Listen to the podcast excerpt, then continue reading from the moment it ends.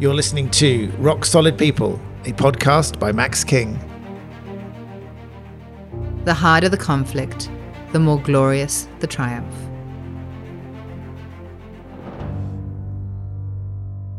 Welcome to Rock Solid People, a podcast where I, Max King, the CEO of Ozcare Support, interview amazing individuals in the disability space. And today I'm very pleased to have with me uh, Peter Scutt, the CEO and founder of Mable. Welcome to the podcast, Peter. Thanks, Max. It's a pleasure to be here. And so, for those of you, for those of us who don't know, I mean, obviously, I guess as a caveat, as a full admission, I, uh, Ozcare Support do have a relationship with Mable. We have a commercial relationship, so I, I, wanted that to be very clear. But for those of those who don't know about Mable, Peter, I think we owe your parents a debt of gratitude. That's uh, that's what's coming out of this. Uh, the creation of Mable was as a result of uh, an experience that you had in trying to source support workers for your parents. Tell us about that. Yeah, no, that's right. I mean, the origins of Mable really start back in 2013, and, and with my parents in uh, country New South Wales in Wagga. You know, dad being uh, in his 90s and frail, mum being in her mid 80s with dementia, and you know, like most older people wanting to remain living at home, and the experience in terms of support that came with that through larger providers was a rostered workforce that was turning up, you know, on different days of the week, really to help mum get ready in the mornings. And often it was not a familiar face that would turn up and it was somebody new. And for dad he, he, he really liked his privacy. And obviously for mum with dementia you know that certainty was really important that familiarity you know when you have dementia. And so that was problematic for them. And they were saying to to you know the kids when i'd go home to see them that we, we really don't need these strangers in our life can you leave us alone and that was the realization then that you know people like my parents it wasn't about choosing a provider that was going to roster people to do tasks It was about choosing people. So the vision for Mable was a platform that would connect people with people in local communities around Australia. And if we could make those connections in really transparent ways and in with safeguards in place, then that would be super empowering for people like my parents, but also for the people that were providing support. And it could really deliver uh, much better outcomes to everyone involved. Wow. Well, that's that's yeah, that's great. And, and actually, it's one of the interesting facts of uh, that I've come across since I've been in this space, the reliability of that rostered staff from the larger providers is often in question. I think you know there, there, there is. Uh, I don't know, and this is me just spitballing here a little bit with you, Peter. But has there been any concept around the reliability of Mable versus the engagement of those big providers? I'd, I'd be interested to see how much more reliable workers from the platform are than, than if they're from the from the larger providers. I, I don't know if you've got any any thoughts or evidence on that. Yeah, look, I think it's one of the concerns people often have when they start to move into a new model is what happens if the people I'm engaging directly can't turn up on a particular uh, date, and and that's obviously a reasonable concern to have. You know, notwithstanding the fact that traditional provider models have often struggled to guarantee that they'll have somebody turn up because you know there, there is often a, a shortage of workforce in the sector, and and they're not able to guarantee service delivery. But what we've found is, you know, Mable's really about enabling small business to come into this sector, small business including sole traders. And when it's your own business, you have to take a lot of care and responsibility for your clients in order to have a business. So we find people rise to that challenge and, and they take that responsibility quite seriously. So what we say to, to people engaging support via the platform is always have a team, so you have redundancy within your team.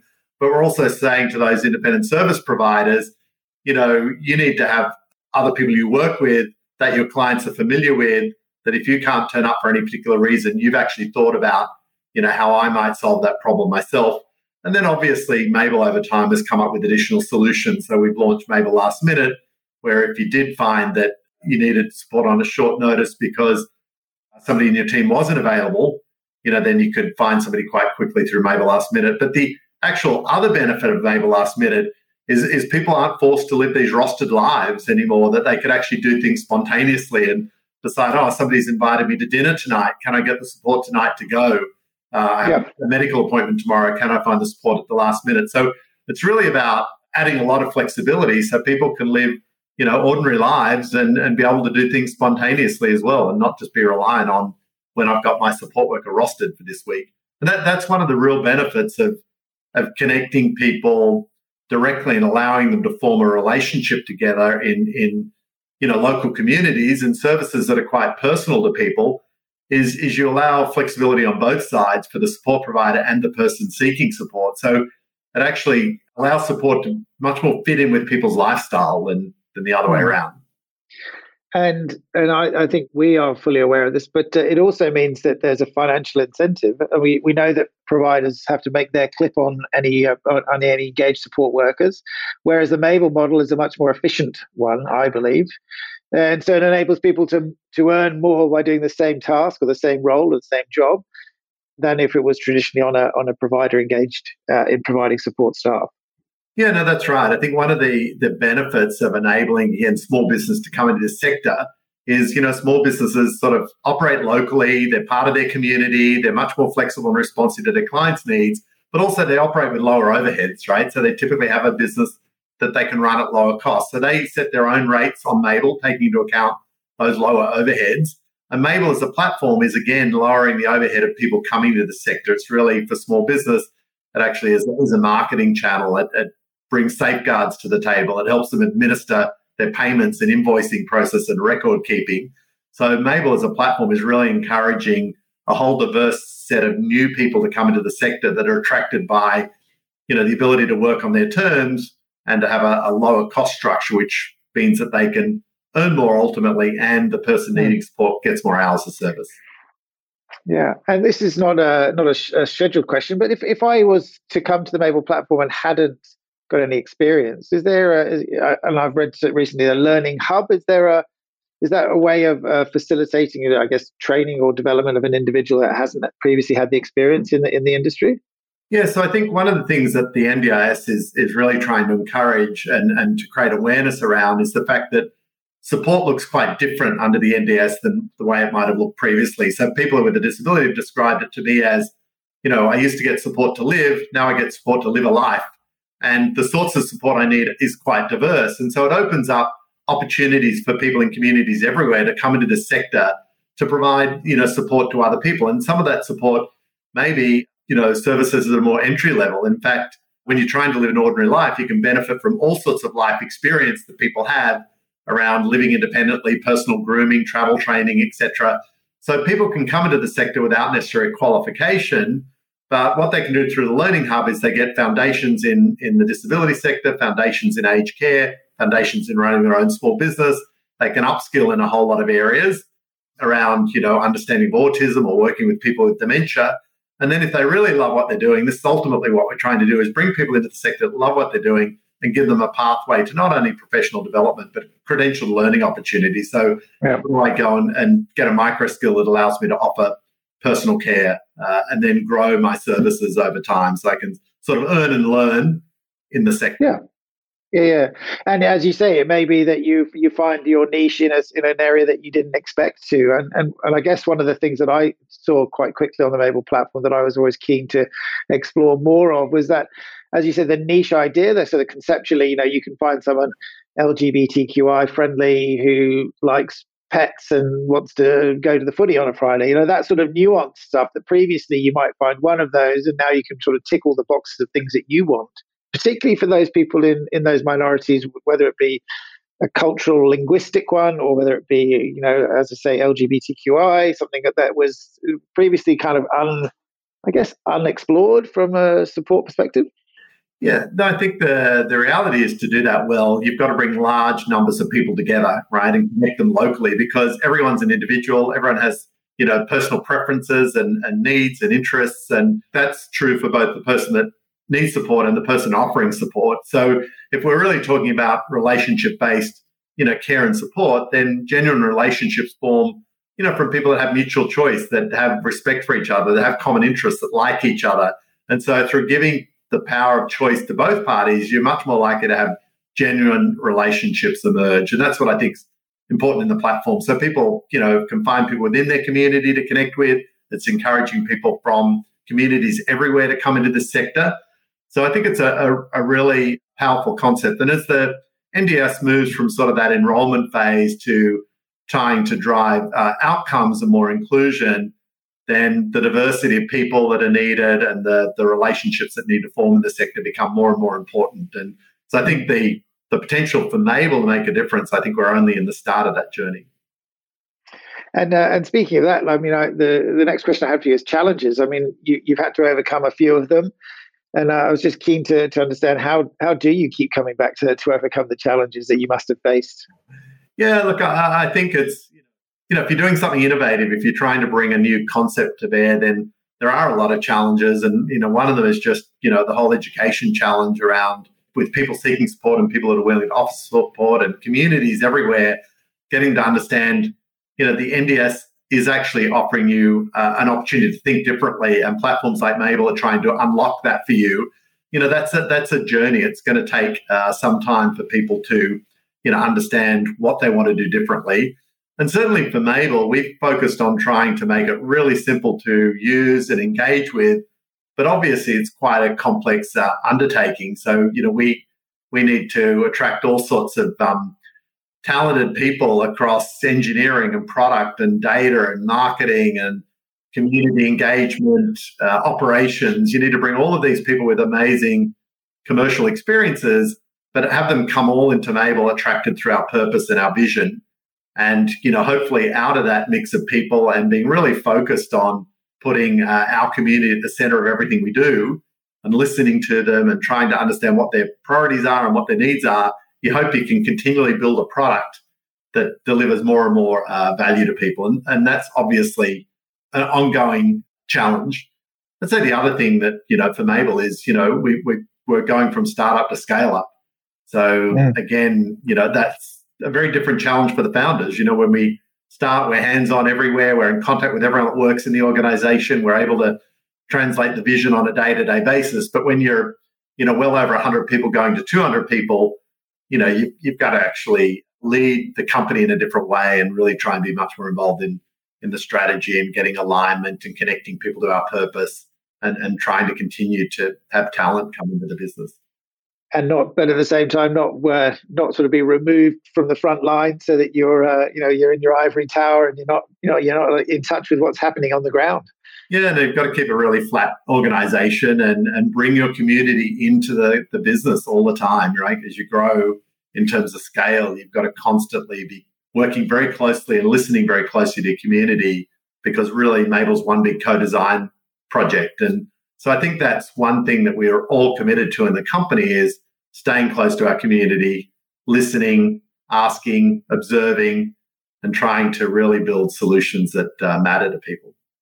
Yeah, and actually, that's one of the questions I had for you. Is you know, how has the Mable marketplace developed to meet the needs of participants? I, am sure it's slightly d- different to the original vision that you had, or, or, albeit that it's nuanced rather than necessarily a fundamental shift. But the development of the Mable marketplace, what what would you say are the key sort of, you know, I guess community-driven, you know, developments?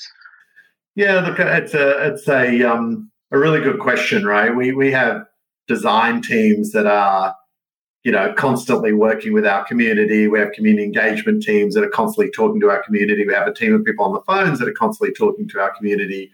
And so, you know, you, you're constantly trying to develop insights from all of this feedback and, and qualitative information that's coming into the, the company. And, you know, you start to realize the sorts of things that are important. So I gave you that example earlier where we developed, you know, Mable Last Minute, for example, partly to overcome this element of redundancy, but also partly to respond to this feedback we're getting that you know people didn't want to live rostered lives. They they needed more spontaneity in their life and needed to be able to do things at a whim. And so that was part of you know delivering uh, that as a solution. So you start to you know get insights from the way your community is engaging with the product. And you know one of the things we see uh, increasingly going forward is that uh, people are on a journey of discovery, right? Our community is on a journey of discovery about what's possible, uh, what's a life of meaning and purpose for them, or what's a good life for them. And so, you know, one of the things we think about Mable is how do we help them on that journey of discovery? You know, how do we help them find what's possible in their community, to trial things, to experiment with things, and, you know, ultimately help people on that journey of defining what their life's going to be all about. Mm and uh, and I think you know that's as we've been working with you since uh, I think it was 2017, 2018. So we we've seen some of those participant journeys that have developed into just business as usual. You know, it's life as usual. So it's not an exploration anymore. It's just this is how my life is, and this is the people who support me on that. And uh, it's it's been wonderful to see that kind of just become embedded, become a natural, uh, uh you know, in, in, harmony with someone, as you say, they what they had wanted from an ordinary life or a normal life. And certainly that uh, Mable last minute, I mean, has been fantastic. It's a you know, as you say, it's, it's it happens to you know anybody in the normal course of things. Things change, or you get invitations to last minute, or you get a you know a cancellation at a restaurant, and you want to get a t- get a table, and those sorts of things that that happen. So yeah, that's wonderful. But uh, if I could just ask you, maybe just to, to, to remove the Mable lens and just come out a little bit, just to talk to me about like you know I've always been a huge fan of the NDIS. We we love what we've seen, the developments we've seen. It's not always perfect, granted, but in terms of the NDIS landscape, with regards to you know obviously you know, the support workers and and how they benefit, what what do you see in the next? I know it's a big lens, but three to five years of the NDIS. It is a big move. You know, it's it's obviously a, a major reform that's evolving. It's in motion, and I think you know the broad change for me is the move from the enrollment phase of the scheme to really trying to drive outcomes. So to me, it's all about you know, how does the scheme deliver on the promise for people living a more inclusive life, socially and economically? And are we able to drive, you know, those outcomes? And that's what the scheme is intended to do. You know, again, I guess the origin of the scheme is it's it's not a welfare scheme so much as this insurance or investment scheme that we invest in people with a disability, we can reduce, you know, their lifetime dependency and create more economic participation and and that's everyone's, you know, goal. So for us, it's about, you know, how do we be involved in that transition to driving outcomes? And so it'll be interesting to see over the next few years about the, you know, I think we've got to see uh, increasingly diverse services that come into the sector to help people on that journey. You know, so I still think we're going to see a lot more change. I think that's why we're excited about small business coming into the sector and being much more innovative and responsive to you know, people's needs. But, you know, we'll start to see things like people being able to search for services, I think, based around the goals in their life. What are the services available that can help me achieve my particular goals? And how do we connect them with those services? So we certainly see that as a big change going forward. I think really this whole education around attracting people from communities everywhere into the sector, I think that's going to be a, a big part of the scheme going forward. We know that there's still you know, chronic uh, workforce or, or service shortages. That's on top of a lot more home care packages being released, which is going to compound the workforce shortage. So, how we actually attract the workforce and the diversity of people and services to the sector, I think, is going to be a big challenge again. That's why I think uh, Mable's quite an exciting part of that story.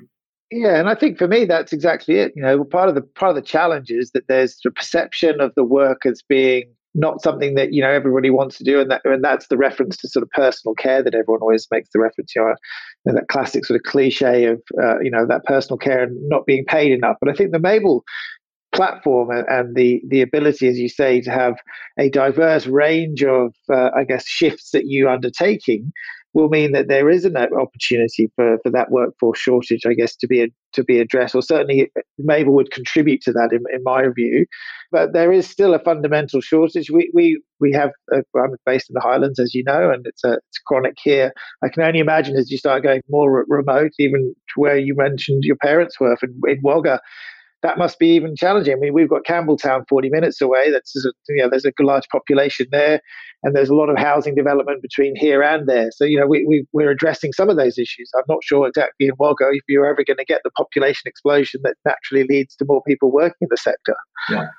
Look, uh, it's, it's not going to happen overnight, right? It's, it's a, again, a journey of the sector developing, I think, and we're putting in as much investment as we can in communities everywhere in terms of creating awareness, really trying to, I think it's really important that people see the possibilities differently in terms of support work in the disability sector that people understand, you know, it's not it's not just personal care that might have people might have thought about in the past, but you know, what does it take to live independently? What does it take to to find a job? You know, there's there's many skill sets needed here that people everywhere can contribute to. And I think if we make, you know, if we give people the opportunity to work, you know, flexibly, to work on their own terms, to be able to earn more, to connect directly with you know relationships in their community, we're going to attract a lot more people.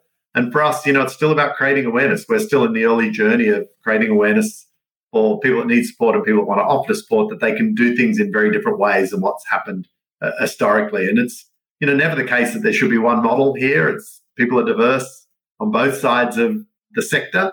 And so the more diverse models we have, the better. The more we'll sort of provide solutions, the more we'll attract uh, service providers. Mm.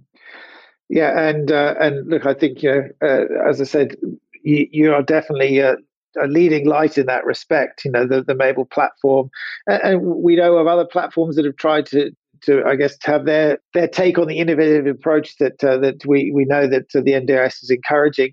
Uh, look, I, have also you know when I was googling you to try and uh, introduce you and, and just look at some some of the background, but there are some detractors from the Mable platform, and I'm, I'm keen to understand. I mean obviously we're huge fans. I don't want this just to be a, a Mable, uh, uh, you know, a Mable-a-thon, but you know there are criticisms out there and detractors. How would you respond to those?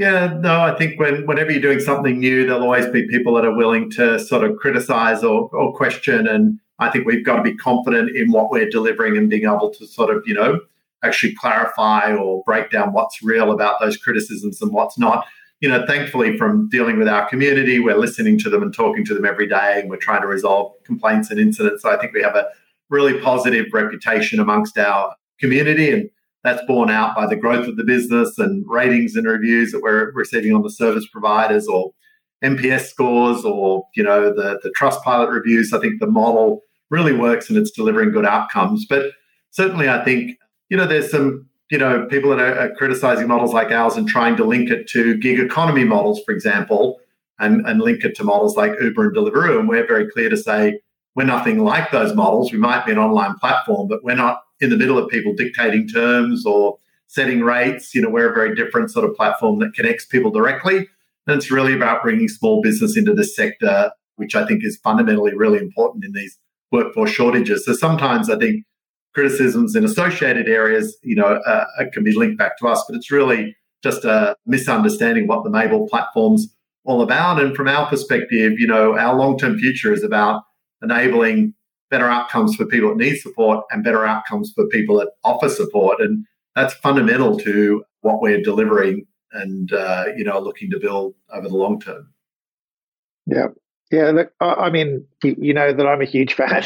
you know, I, I, think that um, the way that we became across or came across Mable, that we had five individuals that were trying to get out and were unable to to leave the group home that there is, and we we reached out to the Mable platform to find five unique support workers to support them. That was the original sort of how, how I came across Mable. And I have to say, there there was no other innovative approach back then. And and, and since then, we've seen that seen the growth of, of the platform and, and the growth of your team. And I, I'm, I'm, as you know, a huge huge fan. And um, Peter, thank you very much for your time. I wish you all the best in the next, as I say, few years to watch you grow and the platform grow and, and your team grow. No, thanks, Max. I've appreciated the opportunity to, uh, you know, know you over many years and, and the thinking you have at your end and the, the appreciation for innovation. So I look forward to continuing to work on uh, moving, you know, the sector towards the outcomes envisaged by the NDIS at the very beginning. So exciting times ahead. It is. And thank you very much, Peter Scutt, CEO and co-founder of Mable. Thank you. Thank you. I hope you've enjoyed listening to Rock Solid People. For more interviews, stay tuned.